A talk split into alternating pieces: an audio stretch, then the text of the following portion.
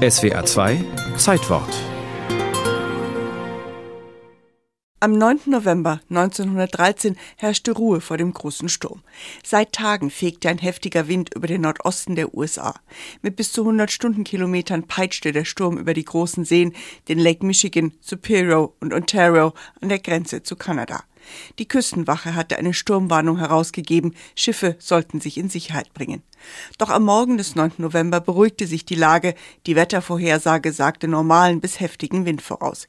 Der Luftdruck stieg an und damit die Hoffnung, dass das Schlimmste vorüber sei. Wettervorhersagen steckten noch in den Kinderschuhen und die Kapitäne standen unter einem enormen Druck, noch einmal vor dem Ende der Saison hinauszufahren. Erzählt Jim Steyer, der mit seiner Frau Pat einen Film über den großen Sturm gedreht hat.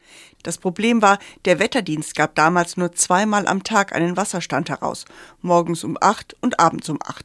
Aber genau in diesen zwölf Stunden änderte sich das Wetter dramatisch. Von der Ostküste zog ein Tiefdruckgebiet Richtung der großen See. Dieses vermischte sich mit dem Sturm, der dort schon tobte. Über den Seen braute sich ein gewaltiger Hurrikan zusammen und riesige Wellen türmten sich auf. Stellen Sie sich vor, Sie stehen unter einem Telefonmast und schauen nach oben und von dort rollt eine Welle auf Sie zu. Die Schiffe tanzten oben auf der Welle und wurden dann vom Sturm mit 140 Stundenkilometern erfasst, beschreibt Pat Steyer die Lage an diesem Sonntagnachmittag. Auf den großen Seen explodierte eine Wetterbombe, wie Meteorologen die Lage später bezeichneten. Es waren keine kleinen Jollen, die dort untergingen, sondern große Transportschiffe mit bis zu 20 Mann Besatzung. Sie sanken oder wurden völlig zerstört an Land gespült. Es gibt viele Mythen um die gesunkenen Schiffe. Die Charles Price zum Beispiel, sie war erst ein Jahr alt und galt als sicher gegen alle Naturgewalten. Doch als sie entdeckt wurde, lag sie mit dem Bauch nach oben im Wasser.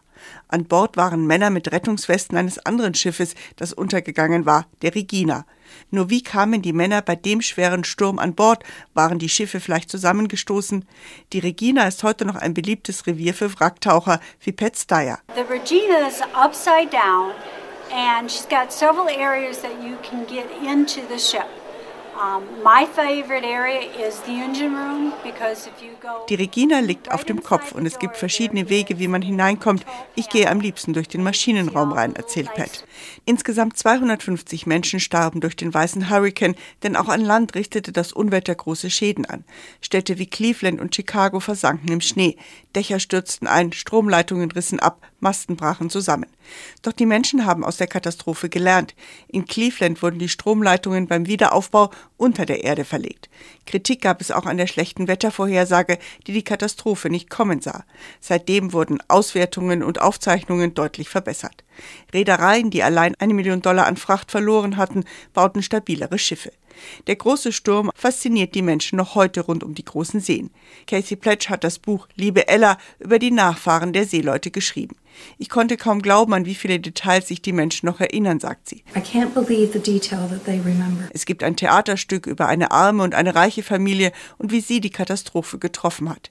Der Film Die große Flucht beschreibt den Kampf der Besatzung gegen die Gewalten. Und das Lied Der letzte Steuermann erinnert an die Seeleute, die ihr Leben im großen Sturm verloren haben.